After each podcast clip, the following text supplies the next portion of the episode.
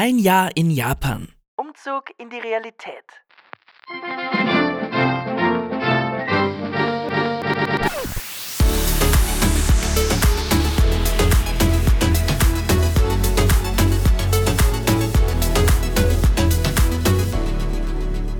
Hallo zusammen zu einer weiteren Folge meines Podcasts. Ich weiß, ich weiß, die letzte ist schon etwas länger her. Umso mehr freut es mich aber, euch heute zu einer Jubiläumsfolge begrüßen zu dürfen. Es gibt etwas zu feiern. Ein Jahr ist es jetzt schon her, dass mein Mann und ich uns auf den Weg von Österreich nach Japan gemacht haben. Vom behüteten Wien ins bisher größte Abenteuer unseres Lebens. Wo ist nur die Zeit geblieben? Und bereuen wir es eigentlich schon? Für alle, die vielleicht heute zum ersten Mal dabei sind, Zeit wird's. Nein, Spaß. Willkommen, schön, dass du den Weg zu mir gefunden hast. Mein Name ist Alex und ich bin 30 Jahre alt. Wer hätte es geahnt? In diesem Podcast erzähle ich euch von meinem Leben in Japan. Gleich zu Beginn ein Update von uns. Natürlich hätten auch wir uns die letzten Monate ein klein wenig anders vorgestellt, ohne Pandemie beispielsweise. Sicher war auch das mit ein Grund, warum ich in letzter Zeit weniger Inspiration und Energie für meine kreativen Projekte hatte. Ich schlafe auch seit einer Weile ein bisschen schlechter und habe häufiger Verspannungskopfschmerzen. Das ist einfach wahnsinnig nervig. Ich habe auch viel zu wenig Sport gemacht, also gar keinen. Deshalb habe ich mich vor kurzem ins Fitnessstudio eingeschrieben und zwinge mich jetzt an meinen zwei freien Tagen unter der Woche hinzugehen. Es macht mir sogar relativ viel Spaß und zusätzlich ist es ganz spannend, auch abseits von der Arbeit und der Japaner zu gehen und sie in ihrer Freizeit zu erleben. Auch das Wetter hat meine Stimmung ein bisschen gedrückt. Wir hatten jetzt gut eineinhalb Monate Regenzeit an die 30 Grad heiß und drückend schwül, fast durchgehend bewölkt und immer wieder spontane Regenschauer. Im Osten gab es sogar verheerende Überflutungen. Mein Japanischlehrer ist 50 und hat gemeint, er hat noch nie so eine lange Regenzeit mit so wenigen Sonnentagen erlebt. Sie dürfte aber jetzt überstanden sein. Uns blüht jetzt die Tropenhitze und auch weiterhin eine Tropenschwüle keine Nacht mehr unter 22 Grad bis Ende September voraussichtlich. Während unsere Freunde in Österreich Freibäder, Seen und Terrassen genießen, verbringt man den Sommer in Tokio hauptsächlich drinnen, in klimatisierten Räumen. Freibäder sind rar, mir sind überhaupt noch keine untergekommen. Natürlich gibt's Onsen, aber bei Außentemperaturen bis 40 Grad habe ich eher weniger Lust auf 42 Grad heißes Thermalwasser, um ehrlich zu sein. Und Corona sei Dank wurden auch sämtliche Strände in der Umgebung geschlossen. Geschlossen heißt in dem Fall, dass sie zwar zugänglich sind, aber es halt keinerlei Infrastruktur gibt. Unsere Wohnung hat zwar einen Balkon, aber aus Sicherheitsgründen darf man drauf keine Möbel platzieren. Generell ist draußen Zeit verbringen im Sommer eher unbequem, wegen Hitze, Schwüle und der Moskitos. Auch Zikaden sind überall. Vor unserem Haus klingt derzeit übrigens so.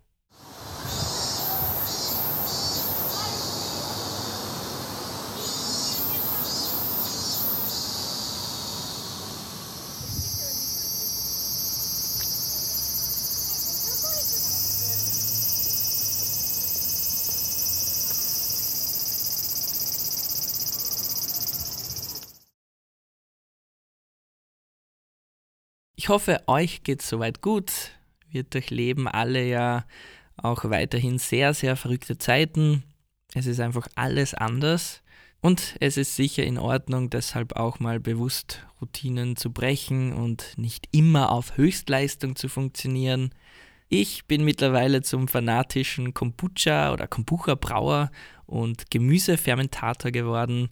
Und erst letztens haben mein Mann und ich selbst Brezen gebacken für ein zünftiges Weißwurstfrühstück mit unseren deutschen Nachbarn. Auch eines dieser Dinge, von denen ich nie gedacht hätte, dass ich es einmal machen würde.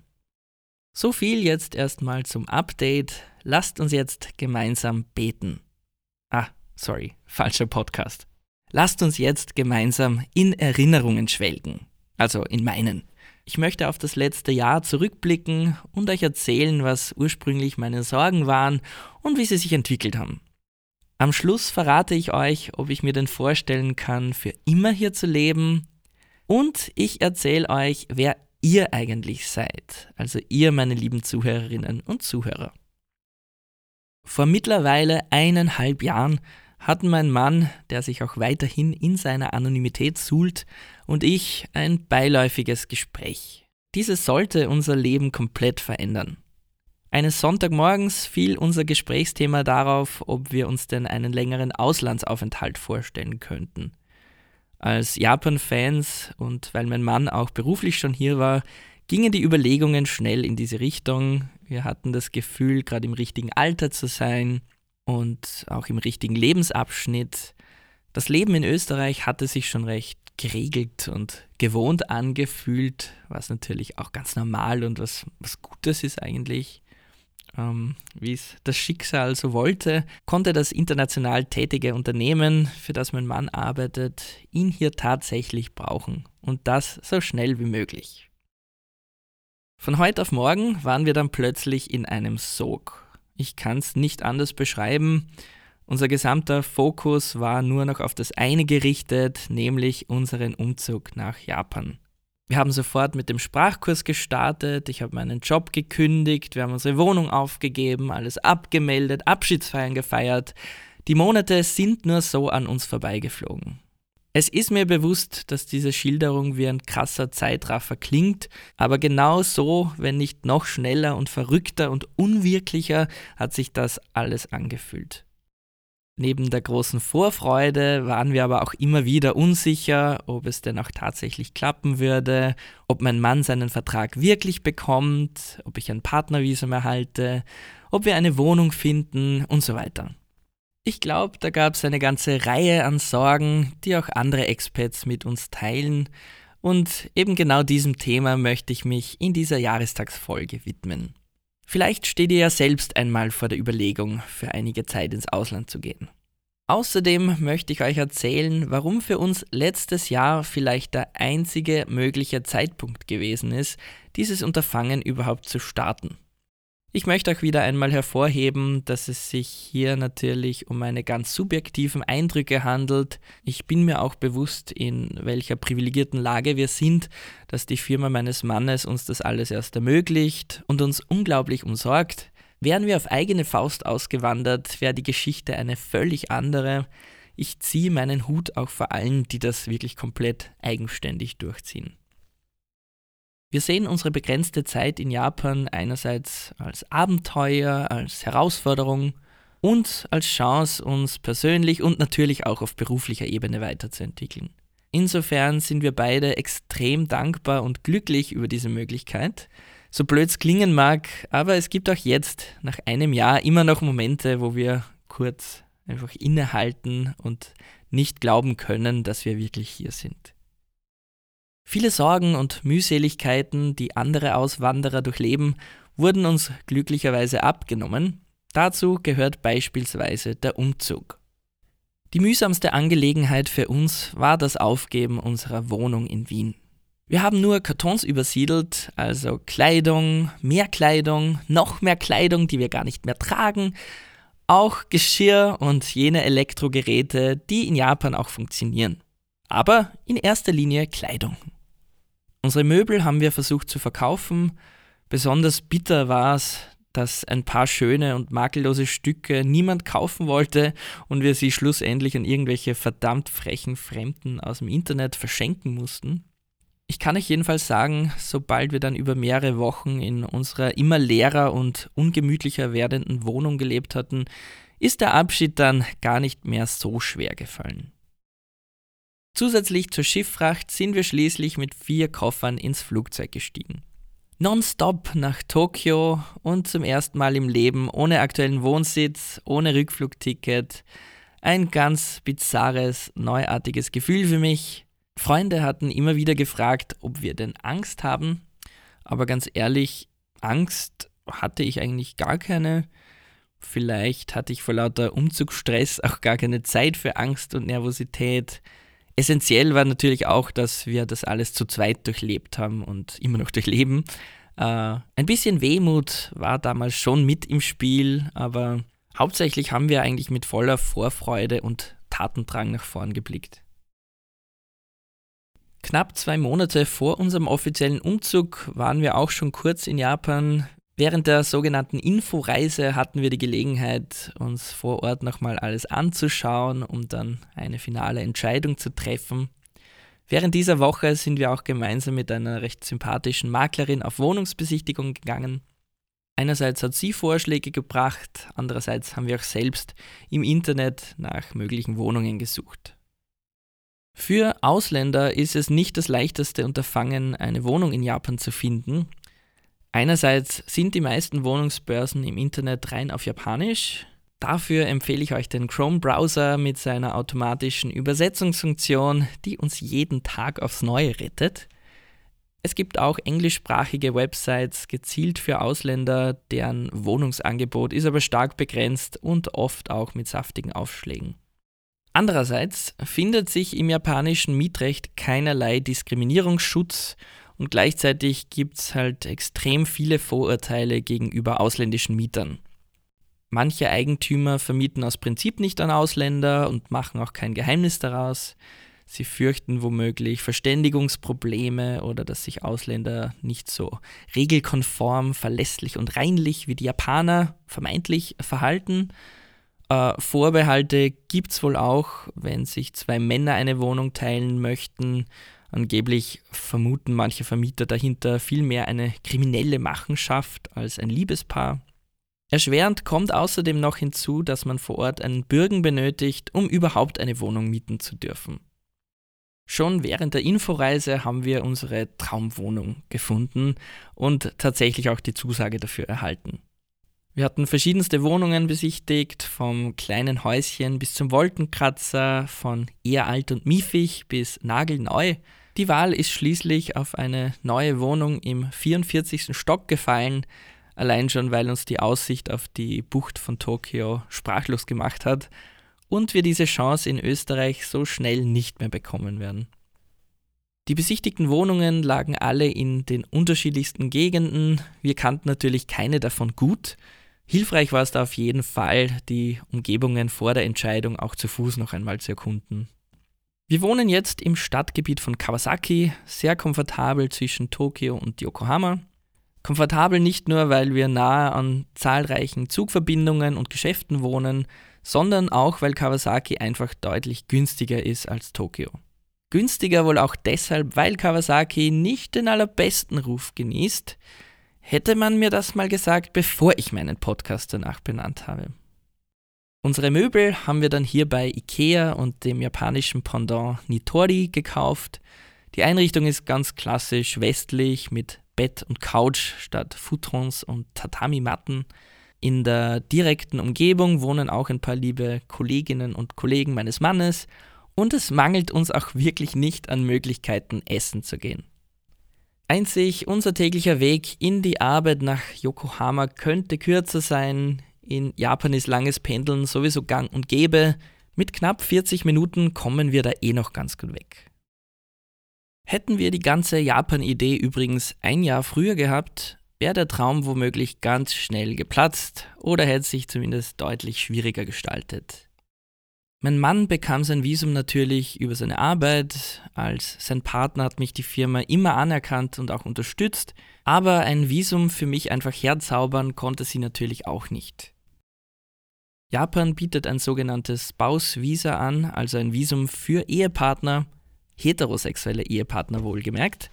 Japan erkennt gleichgeschlechtliche Partnerschaften bisher nämlich nur sehr begrenzt an, also auf städtischer Ebene und auf freiwilliger Basis.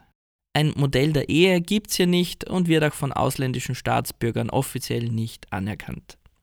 Möglichkeiten wären gewesen, dass ich mir zum Beispiel ein klassisches Arbeitsvisum über einen Job besorge oder nach sechs Monaten Aufenthalt aus und wieder einreise. Alles nicht ideal und mit viel Ungewissheit verbunden. Die Firma meines Mannes hat uns hier dann aber dankenswerterweise Experten zur Seite gestellt, die uns erklärt hatten, dass es sehr wohl eine Art Schlupfloch für ausländische gleichgeschlechtliche Paare gäbe. Dieses alternative Visum nennt sich Designated Activities Visa und hat den Zweck, meinen Mann hier in Japan zu unterstützen, was auch immer das bedeuten mag. Aber der erste Haken, arbeiten darf man mit diesem Visum nicht. Allerdings kann man zusätzlich eine Arbeitserlaubnis für bis zu 28 Stunden pro Woche, also Teilzeit, beantragen. Der zweite Haken, dieses alternative Visum gibt es nur für Ehepartner. Wir waren zu der Zeit, wie der ganze Japan-Wahnsinn losgegangen ist, zwar bereits verlobt und hatten auch mit der Hochzeitsplanung begonnen, schlussendlich musste dann aber doch alles viel schneller gehen im ganz kleinen Rahmen und so geheim, dass wir es nicht einmal auf Facebook gepostet oder Verwandten erzählt haben, haben wir dann jedenfalls tatsächlich noch vor unserem Umzug geheiratet. So, jetzt ist es raus. Die freie Trauung samt großem Wiedersehen und Party hatten wir ursprünglich noch für diesen August geplant. Aufgrund der Pandemie mussten wir aber um ein Jahr verschieben. Mittlerweile haben wir uns damit abgefunden die Zeit verfliegt ja sowieso so schnell. Dass wir aber jetzt schon verheiratet sind, hat die Sache mit dem Visum deutlich vereinfacht und hat uns auch rechtlich abgesichert. Wir hatten da auch riesiges Glück. In Österreich gibt es die Ehe für alle nämlich auch erst seit genau letztem Jahr. Das heißt, davor hätten wir diese Möglichkeit gar nicht erst gehabt. Danke für nichts, liebe Regierung. Wären wir wiederum erst jetzt auf die Idee mit dem Umzug gekommen, hätte uns wohl Corona und vermutlich auch die Wirtschaftslage einen Strich durch die Rechnung gemacht.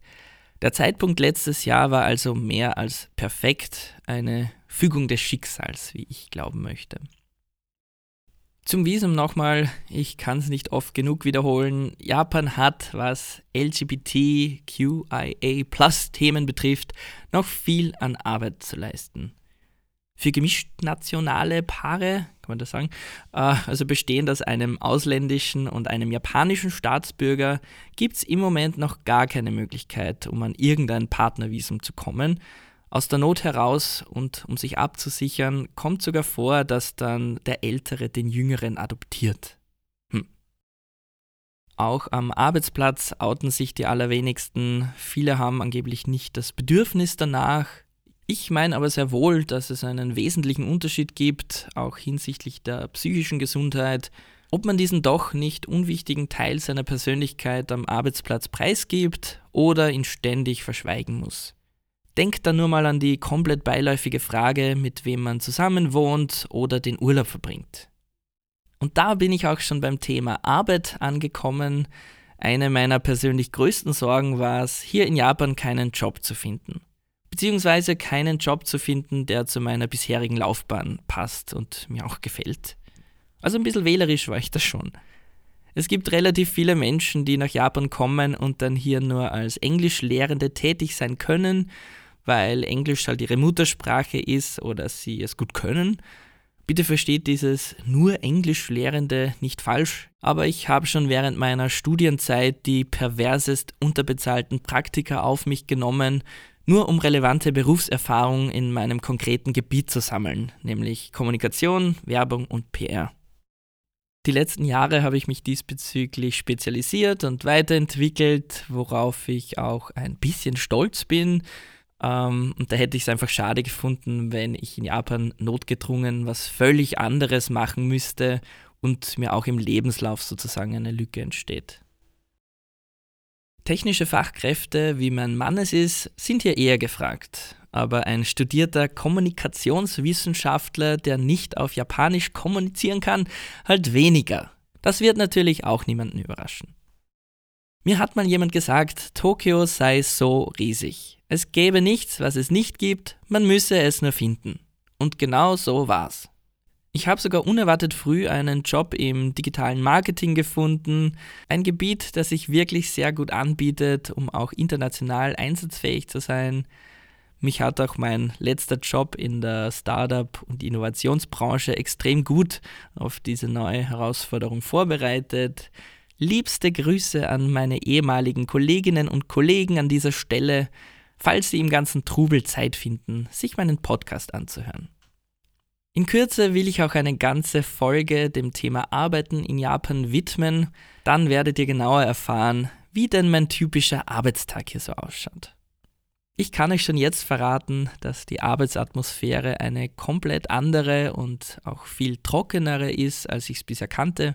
Nichtsdestotrotz habe ich mich recht gut eingelebt, lerne viel dazu und fühle mich wohl.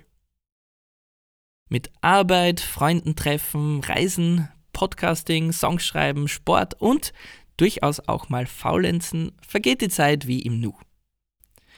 Anfangs war für mich jeder Tag noch ein kleines Abenteuer, wo alle paar Meter was Neues und Unbekanntes gelauert hat. Das würde auf Dauer natürlich viel zu anstrengend sein. Ich kann euch versichern, man gewöhnt sich unfassbar schnell an neue Gegebenheiten. Genießt daher die Zeit, wo noch alles frisch ist, egal worum es geht.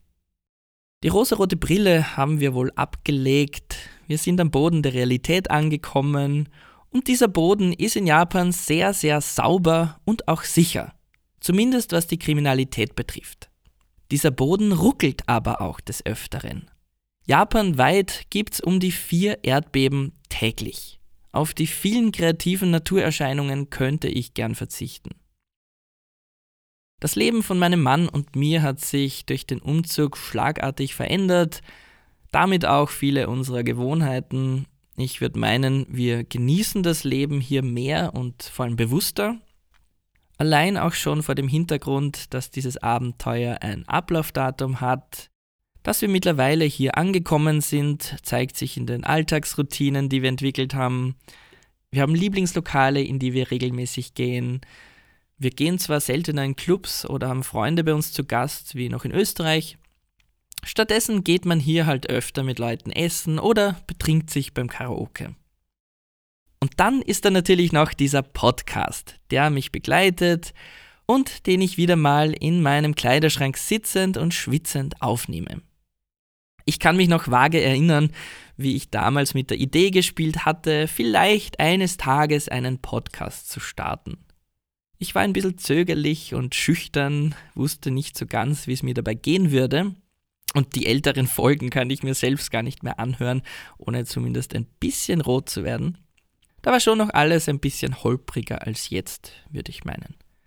Ich hätte ja darauf getippt, dass mehr Frauen und Mädels unter euch sind, aber nach einem Blick auf meine Spotify-Statistik weiß ich jetzt, dass sich die Geschlechter tatsächlich die Waage halten. 41% von euch sind in meinem Alter, also zwischen 28 und 34 Jahren. Als Herkunftsland führt, wer hätte es gedacht, Deutschland, knapp dahinter Österreich, danach folgen Japan und die USA, eine kleine Weltreise quasi. Neben diesem Podcast hört ihr übrigens am liebsten, und da musste ich jetzt ein bisschen lachen, am liebsten hört ihr ABBA, Sido und Benjamin Blümchen. Hm, das müsst ihr mir irgendwann mal erklären. Jedenfalls vielen lieben Dank, dass ihr mit mir eure Zeit verbringt und dass ihr mich auf meinem Abenteuer begleitet. Ich habe ganz viele Ideen für die zukünftigen Folgen, aber ihr könnt mir auch gern eure Fragen und Themenwünsche zukommen lassen. Am besten macht ihr das per E-Mail an hello at alaxymusic.com, also hello at a-l-a-x-y music.com. Bitte nur keine Scheu, auch wenn ihr zum Benjamin Blümchen Remix vom neuen Sido-Song abgeht. Zum Abschluss jetzt noch eine kleine Liste. Wäre eure Persönlichkeit ein Koffer, habe ich mir ein paar Eigenschaften überlegt, die ihr für ein Auslandsabenteuer unbedingt einpacken solltet. Zuallererst Geduld. Nicht nur mit anderen, sondern vor allem auch mit sich selbst. Ich merk's, wenn ich mir nicht genug Zeit gebe, um mich auf manche Veränderungen einzulassen, dann werde ich unrund und dann klappt vorübergehend gar nichts mehr. Eine gewisse Stressresistenz ist also von Vorteil. Wir stehen immer wieder vor kleineren und größeren Herausforderungen, mit denen wir einfach nicht gerechnet hätten. Gerechnet hätten wir beispielsweise sicher nicht damit, eine weltweite Pandemie in einem Land zu erleben, dessen Sprache wir nicht mächtig sind, Immer wieder poppt die ein oder andere Sorge auf, auch das ist völlig normal.